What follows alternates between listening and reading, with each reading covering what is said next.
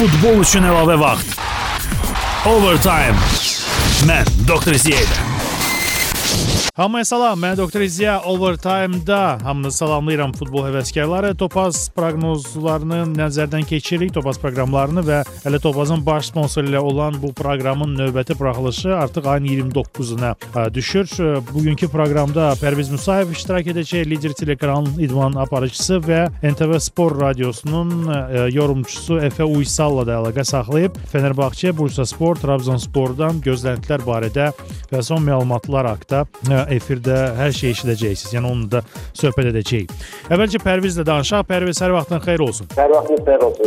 Pərviz, bu gün Fenerbahçe Spartak Moskva günün mərkəzi maçıdır. Aydın məsələ ki, Azərbaycan futbol azarkeşləri üçün Apoel Neftçi daha böyük maraq doğurur və bu birinci hissədə təklif edirəm məsələ 2 maç haqqında danışaq. Fenerbahçe Spartak bu gün keçirdiyinə görə bir neçə saatdan sonra başlayacağına görə elə ondan başlayaq ki, Neftçi Apoel haqqında da bu növbəti 5 dəqiqə ərzində danışaq. Nələr məlumdur indiyə qədər? Fenerbahçe Spartak Moskva maçına Rusiyadan 400 azarkeş gəlir. Ən ən azı bu bəllidir. Kadaköydə keçiriləcək Şükrü Saracoğlu stadionunda. İlk oyunda Fener 1-2 məğlub olub. Alex komandanın kapitanı ilk 18-liyə salınıb, amma əsas heyətdə meydana çıxacaq, çıxmayacaq bəlli deyil. Hərçənd söz açığı pərviz son o, turlarda, son oyunlarda Alexdən mən prinsipcə bir çox məsələnin aslı olmadığını qeyd etmək istərdim. Əgər razısan yoxsa yox, buyur nə düşünürsən? Fenerbahçe Spartak Moskva maçı haqqında. Fenerbahçe Spartak Moskva e, oyunu haqqında əslində mənim özüm də çox böyük maraqla gözlədiyim bir qarşılaşmadır. Yəni müəyyən səbəblər üzbətindən ilk oyunu izləyə bilməmişdim, Moskvadakı ilk oyunu. Amma e, bugünkü oyunu hər halda e, düşünürəm ki, izləyə biləcəyəm və bu oyuna ümumiyyətlə Türkiyədə də nə kimi maraq olacağını belə təsəvvürə belə gətirmək, yaxşı sözü yaxşı mənasında təsəvvürə belə gətirmək çətindir çünki e, Fenerbahçe keçlərinin yəni bir sıra e, təsir doğrusu məqam olur ki, müəyyən Moskvada xoşu gəlmez hadisələr baş vermişdi və türklərin ən azından Türkiyədə e, azarkeşlərin də bu cür məsələlərdə özünün həssas yanaşdığını nəzərə alsaq, Spartak Moskvanın işi e, həqiqətən də İstanbulda çox çətin olacaqdır. Həm meydanda, eyni zamanda meydandan kənar amillər nöqteyi nəzərindən. Oyunun özünə gəlincə, verdiyi suala gəlincə, e, Fenerbahçe'nin e, deməli Galatasaray ilə Super Kubok maçını izləmişdim. Və həmin oyunda yəni Alex də Zağıcız, yəni Alex e, komandanın vacib bir figurlarından biridir və uzun illərdir Alex həqiqətən də Fenerbahçe üçün e, bəlkə də kim onu çevirə biləcək bir həddə gəlib çatırdı. Sadəcə olaraq söhbət ondan gedir ki, son oyunlarda e, verilmiş sualla bağlı baş məşqçi onun nə dərəcədə artıq öz planlarına uyğun şəkildə istifadə edir. Yəni baş məşqçi planlarında Alex vacib bir figurdumu, yoxsa ki artıq nə dərəcədə onu bir müəyyən qədər e, əvvəlki kimi vacib figur deyil. Bax, bu məsələlərə yəqin ki, xüsusi diqqət yetirmək lazımdır. Şəxsən mənim öz, öz şəxsi fikrimdir ki, mənim zənnimcə e, Fenerbahçe tərəfləri olmasam belə, amma hər halda Fenerbahçe üçün Alex həqiqətən çox vacib bir figurdur və Alex yəni komandanın yəni lider oyuncusu olaraq komandanı istənilən vaxt öz əsasında apara bilər. Yəni çox dəfələrlə bu cür söhbətlərə şahid oluruq ki, yəni komandanın lider oyuncusu hansı ki lider çatmır və bu kimi fayda çox edilmişlərdir. Və zənnimcə Alex Fenerbahçe olmaq bir oyuncudur. Həqiqətən də o hər an oyunun görüşün, gelişin dəyişməyə qadir olan bir futbolçudur. Rusiya mətbuatında mən biraz tanış olandan sonra təəssürat yarandı ki, sanki onlar e, Lujnikidə baş verən hadisələrə görə üzr istəyirlər Moskvada və digər tərəfdən də indidən ağ bayraq qaldırırlar. Oyunçular deyir ki, əsas məsələ Fenerbahçeyə ilk qol vurmağa e, imkan yaratmamaqdır, yəni tez qol vurmaq ilk 10 dəqiqə ərzində və s. Bu maç təklidir Topaz proqramlarında bu gün canlı mərcdə kəsə bilərlər, mərc sevərlər və bu məqamları nəzərə alaraq da mən bu tez qol haqqında danışdım ilk 10 dəqiqə ərzində və s. Sənin fikrincə Fenerbahçenin gücü varmı Spartak Moskvaya bu gün fərqli qalib gəlsin ki, daha inamla növbəti mərhələyə çıxsın? Çünki burada əmsallardan bir çox asıl bir çox məsələ asılıdır. Fenerbahçenin fərqli qələbəsi onun əmsalı 3.60-a bərabərdir. Yəni çox cəlbedici faktordur. Spartak Moskva aid məsələ zarafat deyil, amma Fənərə də 2-0 hesablı qələbə lazımdır. Azərbaycanda azarkeşlərin ürəklərini, hissiyatı mən aydın məsələdir. Anlayıram. Ancaq biraz soyuqqanlı yanaşmaq lazımdır da. Fenerbahçenin isə sadə qələbəsi 2-10-a bərabərdir. Ru Rusiyanın nümayəndəsinin isə qələbəsi əgər bu baş versə İstanbulda 2.80-ə bərabərdir. Bax bu əmsallar göstərir ki, bəli, Fenerbahçe nisbətən bu maça ə, aparıcı komanda kimi çıxır, lider kimi çıxır, daha güclü ə, heyətlə çıxması gözlənilir. Spartakda Veliton yoxdur. Hərçənd o da Eminikaya artıq yerin təhvil verib, meydana Eminikaya və əksər hallarda Cuba çıxır Spartakın heyətində. Konkret matçın nəticəsi haqqında deyə bilərsən? Təbii ki, Fenerbahçe görüşün aşkar favoritidir. E, bu tam sürprizdir olar. Həqiqətən də e, qeyri-adi nəticə olar ki, İlhəmicə Spartak e, İstanbulda bir sərfərmək gəldi etsin, yəni heç şey ya qələbə qazansın. E, ilk oyundakı 2-1 hesabı düzdür. Spartak üstünlüğü verir, amma ki cavab. E, düşünürəm ki, Fenerbahçe e, ben təxminən Fenerbahçe'nin 2-0 hesabını üstünlüğü ilə bəlkə də nə gözləyirəm ki, 2-0. Yəni Spartakın ola bilər ki, hətta 10 dəqiqə ərzində ola bilər Spartak cür rəqibə imkan verməsin qol vurmalarına. Baxmayaraq ki, onlar gözləyir ki, 10 dəqiqə falan. Amma 10 dəqiqə onlar qapalı futbol oynaya bilərlər. Orası belə 10 dəqiqə bağlana bilərlər. Amma ki, hər halda Fənər onların müdafiəsini yaracaq bu dəqiqdir. Və mən Fənərbağçanın bugünkü görüşdə Elpikini 2-0 hesablı qələbəsini gözləyirəm. Spartak Moskvanın qol vura biləcəyini inanıram. Yəni mənim şəxsi gözləntilərim belədir. Hə, Fənərin ə, fərqli qələbəsi qeyd etdiyim kimi 3-60-da riskli sözün açığı proqnoz verirsən Pərvez, amma hər halda e, 2-0 hesablı qələbəsi isə kim hesab e, mərciləri sevirsə, onun əmsalı topazda 10-a bərabərdir. Təsəvvür edirsinizmi? 1 manat minimal məbləğ e, bir kuponçun və sizin e, qoyuluşunuzu 10 qat artıra bilər. Amma istənilən halda, istənilən halda yəni, yəni ki, hansısa mənim söylədiyim e, məsələn fikirlərdə müəyyən qədər reallaşmasa belə Fənərin dövlətmərliyə çıxacağına inanıram. Fənər Aydın. dövlətmərliyə çıxacaq. Aydındır. Apoel Neftçi sabah e, günün ən mərkəzi matçı Azərbaycan futbol azarkeşləri üçün e, Neftçi 1-1 oynadı. Bakıda əfsuslar e, irəli hesabda çıxdı, amma bunu cəmi 1 dəqiqə qoruya bildi. Apoelin qələbəsini gö- gözləntisi çətin artıq çoxdur cavab oyununda. 1.25-ə bərabərdir. Neftçinin qələbəsi isə 7.50, Heçeçə 4.50. Prinsipcə Neftçiyə 2-2 hesablı Heçeçə sərf edir. Ar- Avrokuboklarda 4 oyundan ikisi artıq 2-2 bitib. Yəni Neftçi 2 oyundan birini statistikaya görə 2-2 oynayır. Nə düşünürsən Apoel Neftçi haqqında? E, mən e, Apoel komandasının e, oyunu bugünkü oyunu, ya da daha doğrusu sabahki oyuna bağlı nə söyləyəcək bilərəm, Apoel Neftçi oyuna bağlı. Xatırlayırsınızsa mən e, bir dəfə sizə qonaq olanda e, Apoel səhv söhbət ötən mövsümə gedir. Ötən deməli Apoel və Olimpik Lyon komandaları Şampionlar Liqasının 8 Bəli. finalında cavab oyundan əvvəl qonaq idim və.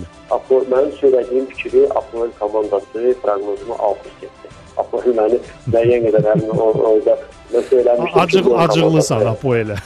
Ha, yəni müəyyən qədər Apoeldən acıqlıyam, yəni belə söyləmək olar. Yəni Lyon komandasına bildirmişdim ki, ilk oyunda Lyon 1-0 qalib gəlmişdi və söyləmişdim ki, cavab maçında Lyon ən azı heç şey eləmək, yəni da 4-də 1-ə çıxacaq, amma Apoel bu proqnozumu e, yalanladı. Evdə 1-0 qalib gəldi. Əsas səlalı vaxtı 1-0 qaldı. Sonra penalti məsələsində Apoel Olimpik Lyon məğlubiyyətə uğratdı. E, və mən açığı Apoel komandasını sırf nəticəyə oynayan bir komanda kimi xarakterizə edərdim.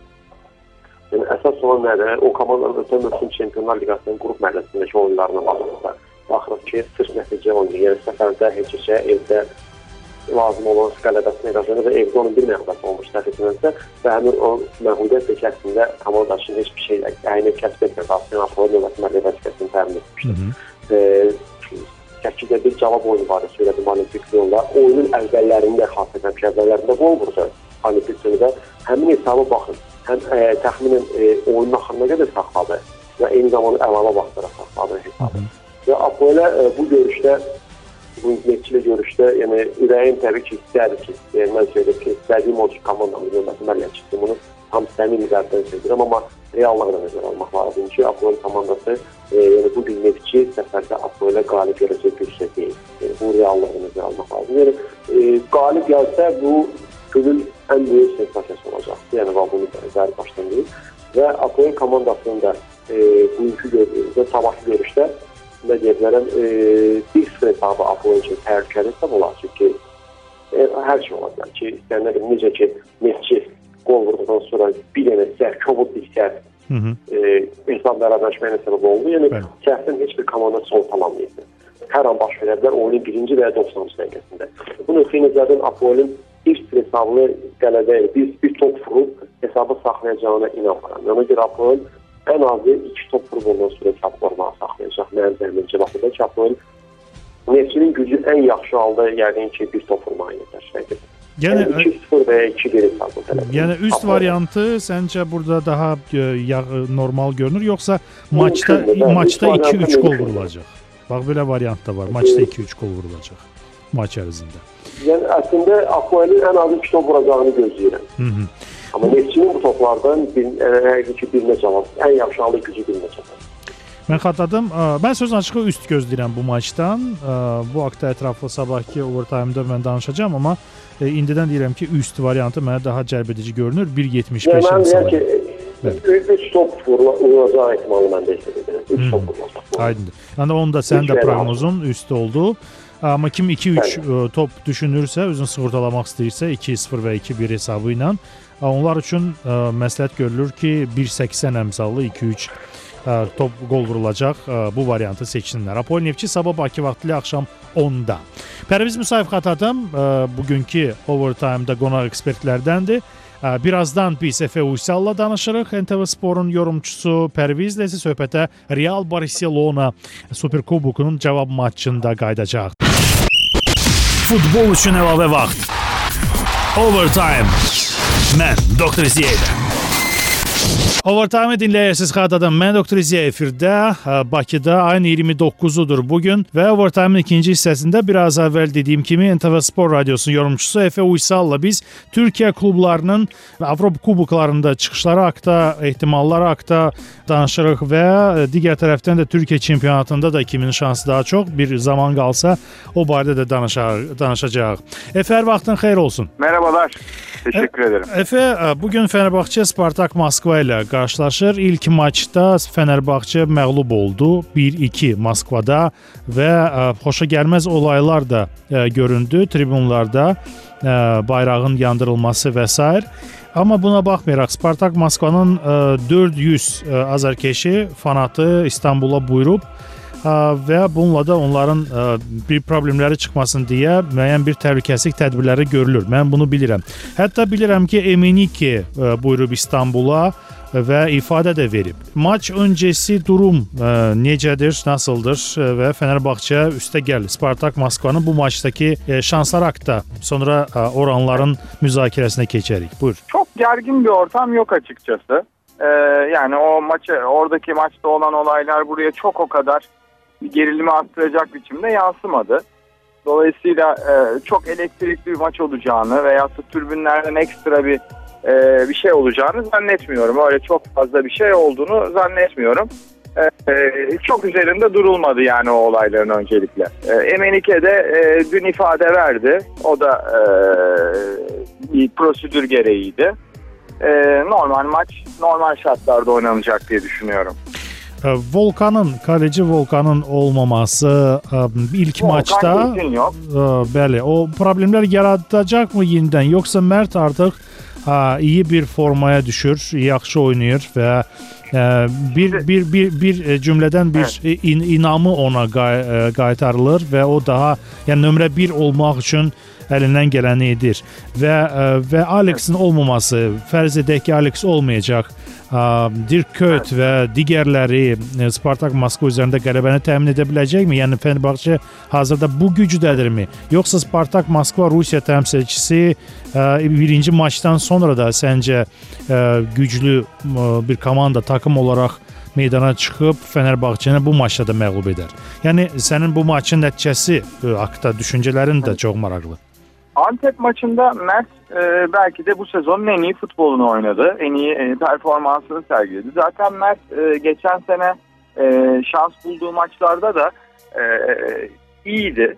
E, sonuçta Fenerbahçe'nin bir kaleci sık problemi e, olmadığını düşünüyorum. E, kendine olan bir e, özgüvenini de özellikle Antep maçında Mert tekrar kazandı. E, dolayısıyla kaleciden yana bir sıkıntı olmayacaktır. Ama aynı şeyleri defansif anlamda söyleyemeyiz. Yani Antep maçında bile e, eğer biz Mert'in e, en iyi performans sergileyen oyunculardan biri olduğunu konuşuyorsak Fenerbahçe çok pozisyon vermiş demektir ki bu böyle oldu. E, Fenerbahçe Antep maçında tek gol yemediği maçı tamamladı. Defansında hala bir. E, yani Yobo egemen oynuyor defansın ortasında ama hata yapıyorlar. E, dolayısıyla Fenerbahçe'nin pozisyon verme ihtimali yüksek. Spartak Moskova ile ilgili ilginç bir istatistik vereyim. Hı hı. E, son iki sezonda e, deplasmanda oynadığı e, resmi maçların %90'ında gol atmış bir Spartak Moskova'dan bahsediyoruz ki e, forvetinde Emenike olan bir o, bir takımın e, istatistiği hakikaten e, belki de çok şaşırtmalı. E, Spartak Moskova özellikle deplasmanlarda hakikaten çok tehlikeli olan bir takım. Fenerbahçe e, skoru e, turu geçmek için muhakkak kazanmak zorunda. Dolayısıyla e, risk almak zorunda. Bu şartlarda da e, gene Spartak Moskova'nın özellikle bu deplasmanda çok gol bulan Spartak Moskova'nın gol bulma şansı var. E, öncelikle bunu söyleyelim. E, ama Fenerbahçe Antep maçında da hücum anlamında hazır göründü. Ee, özellikle e, sol e, hakikaten e, en iyi performanslarından birini sergiledi. Kayıt zaten 6 maçta 6 gol attı. E, yani bu karşılaşmada Fenerbahçe de gol atar ama e, kalesinde gol de görür görünüyor. E, belki bahis açısından ilk söyleyememiz gereken e, gol gol tercihi e, ön planda olmalı. Tur kim geçer? E, Valla o konuda e, çok zor. Maç ortada yani çok bir şey söyleyemiyoruz. Yani Spartak Moskova'nın bulacağı erken bir gol e, dengeleri değiştirebilir. Hı hı. Ben yani bahis açısından gol var. Tabii bir e, Fenerbahçe'nin kazanmasını temenni ediyorum ama e, Kadıköy'de de her zaman iyi oynuyor. Ancak işte e, o defansif zaafları çok net bir şey söylememizi engelliyor. Ben oranlara keçim. Fenerbahçe'nin e, qələbəsinin oranı 2-10'dur. E, Spartak Moskvanın qələbəsi evet. 2-80 Topaz proqramlarında. Qarşılıqlı gol, yəni gol-gol 1-60 oranı ilədir.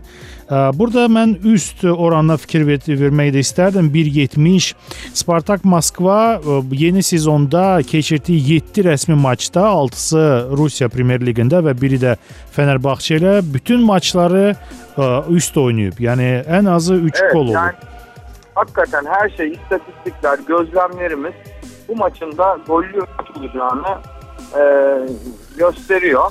E, bahis açısından, e, top tercihleri açısından gol seçeneklerine öncelik vermek lazım. Fenerbahçe'nin oranı da hakikaten denemeye değer. E, ancak e, bazı riskler oluşturmuyor değil e, bu şartlarda.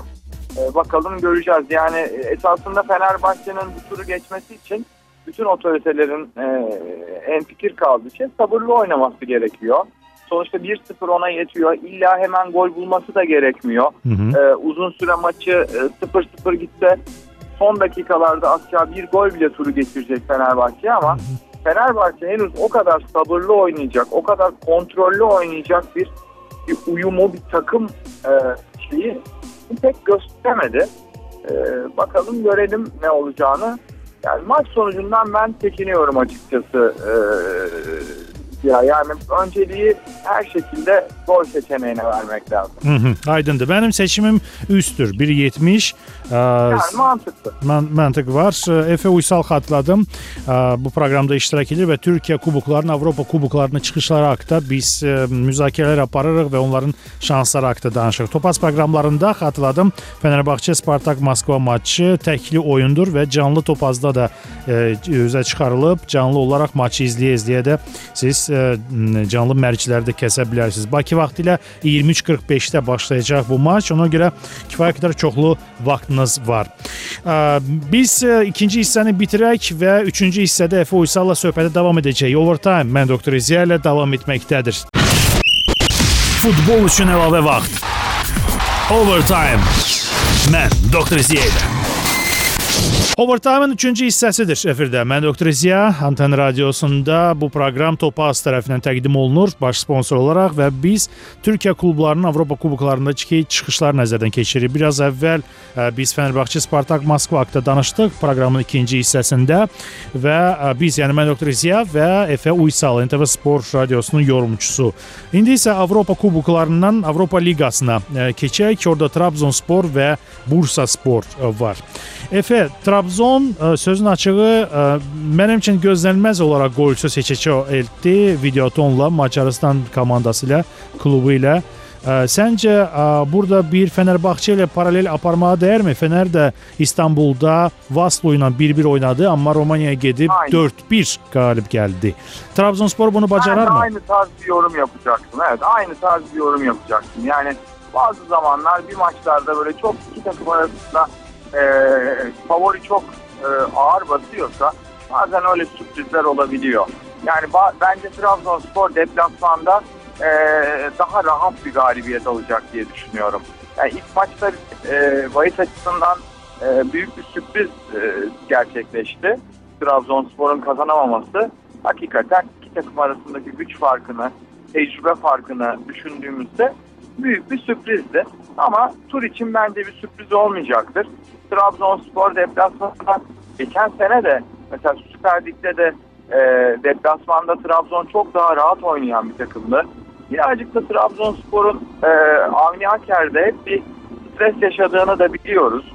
E, Vastu'yu ilk maçta 0-0'lık bir sonuçta döndü ama sonuçta bu çok da dezavantajlı bir skor değil. Trabzon bir gol bulduğu takdirde e, e, o zaman Vastu'nun e, Videoton'un pardon iki gol atması lazım ki bence e, Trabzonspor defansı e, bu takımdan iki gol yemez. E, ben Trabzonspor'un e, ilk maçtan daha rahat e, bir maç çıkaracağını ve kazanacağını düşünüyorum. E, ilk maçta bir şey oldu, bir soğuk etkisi yarattı Trabzon'a. Ayrı- Ayrıca Trabzonspor son lig maçında e, Elazığ Spor'la oynadığı lig maçında iyi bir performans sergiledi.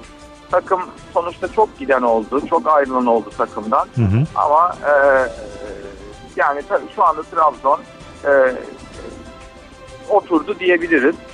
E, bence rahat bir galibiyet alacaktır. Bir sürpriz beklemiyorum bu maçta. Trabzonsporun qələbəsi 2.25 oranı ilə əmsalı ilə verilir Topaz proqramlarında. Videotondan qələbə göz oran. Yani Evet. bence çok çok cazip bir oran bu. gözəl orandır. Ee, Bir təkli maçdır. Yəni Trabzonspor bu təkli maçda seçərək e, siz mərc edə bilərsiniz. Amma Gustavo Kolman yox bu maçda. E, Böyük bir itki Trabzonsporda mı bu Gustavo Kolman olmaması? bu maçta çok etkileyeceğini sanmıyorum. Tabii Gustavo çok önemli bir oyuncu. Ama ya Trabzonspor'un sonuçta illa kazanmasına da gerek yok. Yani ilk skor ma- maçın skoru itibariyle tabii bir gol bulsa önemli ama öyle bir hani muhakkak kazanmak zorundalığında değil. Mesela Fenerbahçe video e, Vasfı maçında ilk maç 1-1 olduğu için mutlak gol bulmak zorundaydı. Hı hı. Trabzon birazcık daha kontrollü oynayacaktır. Ya, gerçekten iki takımın arasında ciddi bir güç farkı var. Ee, Trabzonspor kalitesini gösterip kazanacaktır. Yani çok eksiklerin çok önemli olacağını zannetmiyorum bu karşılaşmada. Aydındır, aydındır. Mən də razıyam bununla Trabzonsporun birbaşa qələbəsini seçməyi mən e, məsləhət görürük e, və Efe Uysal'la e, Twente Bursaspor maçına keçək. Topaz proqramlarında Twente'nin e, qələbəsi 1.40-a bərabərdir. Oran budur. Bursasporun qələbəsi 5.80. Amma Bursaspor ə, mənim üçün bir sürpriz oldu. Ə, fərqli fərqli qələbə qazandı. 3-1 hesabı ilə Twente ilə Evet. maçda, amma Twente çox ə, kolay rəqib deyil, yəni asan rəqib deyil. Çətinliklər olacaq Bursaspora qarşı. Ə, Efendim, nə fikirlər var? Ə, Nikola Rizzoli baş hakim yönetəcək bu maçı. Ee, Tanrı evet. bu hakimi e, yani peşekardır, iyi bir hakimdir ama herhalde Twente'den de birçok şey aslı, bir başka Bursa Spor'dan da birçok şey aslı. Ee, Bursa Spor e, turu geçecek yoksa yok ve bu maç bir başa bu maç hakkında ne düşünürsen? Valla bence Trabzonspor, e, Bursa Spor'un o maçı kazanmasından çok 3 golle kazanması bence büyük bir sürprizdi. Yani gerçekten ee, Twente Yani Hollanda Ligi'nin bence şu anda en iyi defans yapan takımı. Yani maçlarını da özellikle Bursa Spor'la eşleştikten sonra çok dikkatli takip ettim. Hı hı. Ee, yani Steve McLaren yönetiminde geçen sezondan beri zaten bu böyleydi. Yani gerçekten bu kadar iyi savunma yapan bir takıma Bursa Spor'un 3 golle kazanması gerçekten çok büyük bir başarı. Ee, Bursa Spor'u hakikaten bu konuda kutlamak lazım. 3-1 hakikaten bence tarihi bir zafer Bursa Spor adına. Ee, şimdi deplasmanda ne olur? Hollanda ekiplerinin her zaman kendi sahasında çok iyi oynadığını biliyoruz. Hı hı. E, Twente'nin sezona da iyi başladığını biliyoruz. E, ve e, Twente bu turu e, çevirebilecek kapasitede. Bursa Spor her ne kadar 3-1 kazansa da Twente'ye 2-0 yetiyor. E, tabii bunu zorlayacak Twente. E, bunu yapabilir mi? Yapabilir de. Yani tabii ki biz istemeyiz bunun olmasını ama Hı hı. e, açıkçası e, iki takım Twente son dönemde Avrupa kupalarında da çok ciddi bir tecrübe elde etti. E, dolayısıyla e, yani Twente bu turu alabilir. Yani burada bence e, maç sonucu için e, bir sürpriz çıkmaz. E, Twente galibiyeti e, pek istemediğimiz bir sonuç olsa da açıkçası Hı hı, hı. takımına karşı bahis açısından e, önermemiz gereken bir şey olmalı. Ama e, bence burada Bursa Spor'un gol bulma şansı da yüksek. E, Bursa Spor hakikaten e, deplasmanlar iyi kontra atağa çıkan bir takım. Deplasmanlarda da şansı olan bir takım. E, artık bu kadro Ertuğrul Sağlam da e, Bursa Spor'da e, dördüncü sezonuna başlıyor. Artık tecrübe de kazandı. E, dolayısıyla ben bu karşılaşmada her koşulda Twente galibiyetini oynamak yerine gene burada da bol gol seçeneğine yönelmenin doğru olacağını düşünüyorum. Twente çünkü skoru 2, 2 gol atması lazım. Yani iki farklı kazanması lazım. Bunun için belirli riskleri alacaktır. Bu riskleri alırken de Bursa Spor'un e, gol bulma şansı yüksek diye düşünüyorum. Önceliği gol seçeneğine vermek lazım. E, Dikkat Ee, yetirey ama- Efe. Hı hı, Dikkat yetirey. 1.45 oranı var e, üst varyantı için. 1.45 e, çok e, küçük bir emsaldır, orandır ve e, tekli maç için 1.45 seçmeyi çok riskli olur. E, ama Evet. e, karşılıklı gol yani gol gol da 1.55'tir. Bu da kifayet kadar küçüktir. E, ben burada 2-3 gol e, varyantına seçimine dikkat yetirirəm. E, 2-3 gol gol cəmi seçimində Topaz proqramlarında 1.75'e bərabərdir. Yəni bu ola bilər 2-3 gol maçda. Hı. E, Evet o olabilir. Hı hı. Yani esasında yani bakmayın bu Twente e, bu turu e, çevirebilir. İlk maç ne kadar 3-1 olsa da Twente kapasitesi olan bir takım. Geçen sene bu, mesela bu sene Hollanda Ligi'nde de e, hafta sonu Nijmegen'le oynadıkları karşılaşmayı seyrettik. E, yani orada da Twente çok etkili oynadı. Hani e, biz şimdi birazcık da tabii taraflı olarak da olayı yorumluyor olabiliriz. Sonuçta bir Türk takımı her ne kadar işin özünde bahis de olsa bazen biz duygusal da düşünebiliyoruz. Hı hı. Ama e, duygusal düşünmezsek eğer yani Twente'nin handikaplı kazanması da e, belki bahis açısından cazip olabilir. Yani Twente e, gerçekten çok kuvvetli bir takım. E, bu sene ben Av- Twente'nin Avrupa Ligi'nde çok üst sıralı hızla hedeflediğini biliyoruz. E, handikaplı Twente de oynanabilir. Ama buna e, dediğim gibi buna e, oynamaya oynamak istemeyenler e, üst ya da böyle 4-6 gol gibi mesela üstün oranı düşükse de 4-6 gol oynamak da bence bu maçta e, cazip. Yani Bəli. Twente her türlü riski alacaktır. 2.25. Ee, 3-1. Hı hı. Bu güzel mesela. Ben yani üst oynamam, karşılıklı gol de oynamam. Hı hı. 4-6 gole oynarım. Ee, benim için en se- seçenek bu. Ama maç sonucu açısından da açıkçası e, Twente'nin handikaplı kazanmasına da onun oranı ne bilmiyorum ama 2. e, herhalde 2. Hı hı. Ya o da oynanabilir. O da oynanabilir ama Twente zaten bu maçı handikaplı kazanacaksa zaten o maç bence 4-6 gole de gider. Ee, burada ben 4-6 golü de öncelikli olarak düşünülmesi tarafındayım. Handikaplı Twente 4-6 gol üst bunlar e, bu maçın ideal seçimleridir. Aydındır. Sonda Efe teşekkürler bu e, yorumlara göre. Sonda kısaca olarak bir dakika zamanımız var. E, Topaz'ın uzun müddetli prognozlarında Türkiye'deki klubların şansları haqqında Yenidən mi Fenerbahçe Galatasaray qarşı durması gözlənilir Türkiye Süper Ligi'ndə? İlk iki turda keçib artıq. Yoksa tamam digər bir komanda, tamam digər bir sürpriz takım meydana çıxacaq və ya böyük dörtlükdən digər iki klub Beşiktaş və Trabzonspor da çempionluq uğrunda çox ciddi mübarizə aparacaq. Nə düşünürsən? Fenerbahçe Galatasaray e, Spor Toto Süper Lig'in şampiyonunun en güçlü iki adayıdır. E, çok büyük ihtimalle de bu iki takımdan biri ipi göğüsler. E, ama bunu üçüncü kim zorlar diye sorarsanız benim tercihim Beşiktaş olur. Trabzonspor'un ben bu sene bir şansının olduğunu düşünmüyorum. E, kadro kalitesi olarak uzun lig maratonunu götürebilecek bir kadroları yok. Bir de Trabzonspor camia olarak e, böyle bir hedefe yürümesi için böyle biraz coşmuş olması lazım, moralli olması lazım. Trabzonspor'da o şey, e, o coşkuyu açıkçası göremedik şu zamana kadar. Ha, şartlar değişir mi bilmem ama bence şu anda Trabzonspor şampiyonluğun e, adaylarından biri değildir benim gözümde. E, Beşiktaş e, bence üçüncü sıradadır. Onun da en önemli şeyi e, bir beklenti olmaması. E, sonuçta bu sene Beşiktaş herkes, Beşik mesela bu sene feda yılı Beşiktaş'ın böyle bir kampanya yaptılar.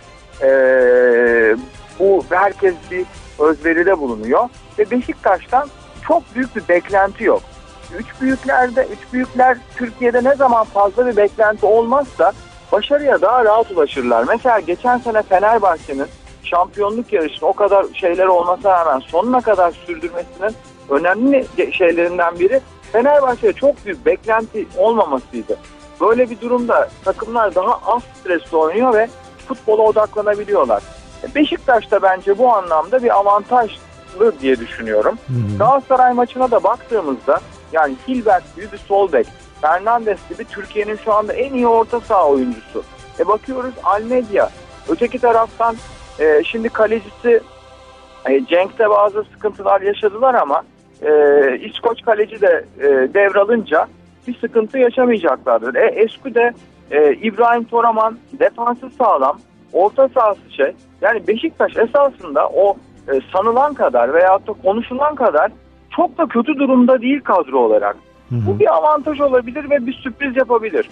Ama e, Galatasaray ve Fenerbahçe özellikle Galatasaray şu anda e, belki Beşiktaş maçında performans sergilemedi ama e, hem kadro olarak hem teknik direktör tecrübesi olarak en iyi durumdaki takım. E, ama eğer Galatasaray ve Beşiktaş Şampiyonlar Ligi'nde Avrupa'da ilerlerlerse üst turlara çıkarlarsa e, ligi birazcık daha göz ardı edip aradan Beşiktaş'ın sığınma ihtimali artar. Ama ben bir dördüncü takım daha göremiyorum açıkçası. Aydındı. Efendim minnettarım. Teşekkürler. Çok sağ ol. Ben Saray... teşekkür ederim. Efe Uysal'ıydı. Tavız e, iyi günler. Hoşça, Hoşça kal Efe. E, bu Efe Uysal'ıydı. TV Spor Radyosu'nun yorumcusu. Fenerbahçe və Qalatasaraydan gözləntilər Topazın uzun müddətli proqramlarında 2-10 əmsalı ilə verilir. Beşiktaşdan isə çempionluq gözləntisinin əmsalı 9-a bərabərdir. Mən Doktor İziya 3-cü hissə overtime-da bununla bitir və irəlidə bizi qısa 4-cü hissə gözləyir. Futbol üçün əlavə vaxt. Overtime. Mən Doktor İziya. Overtime'ın sonuncu hissəsinə çatdıq. Mən Doktor İziyə Topazın baş sponsoru ilə bu proqramda Topazın proqnozlarını, proqramlarını nəzərdən keçiririk. Efe Uysalla biraz əvvəl danışdıq Türkiyə klublarının e, şansları haqqında, Türkiyə Super Liqasında və Avrokuboklardakı e, gözləntilər. Sonra isə desert qalıb. Bu desert də Super Kubokdur. Real Madrid Barcelona cavab maç e, bu gün Bakı vaxtı ilə gecə 1-in yarısında keçiriləcək oyunda 2-3 hesablı məğlubiyyətdən sonra Real Madrid nə ilə cavab verəcək? Bax bu məsələni Pərvizlə yaxın dəqiqələrdə gəlin söhbətləşək Lider telekanalının idman aparıcısı. Pərviz, nə düşünürsən cavab maçı haqqında? 2-3 ilk oyun idi, amma El Clasico Türkiyədə demişkən derbinin favoriti yox.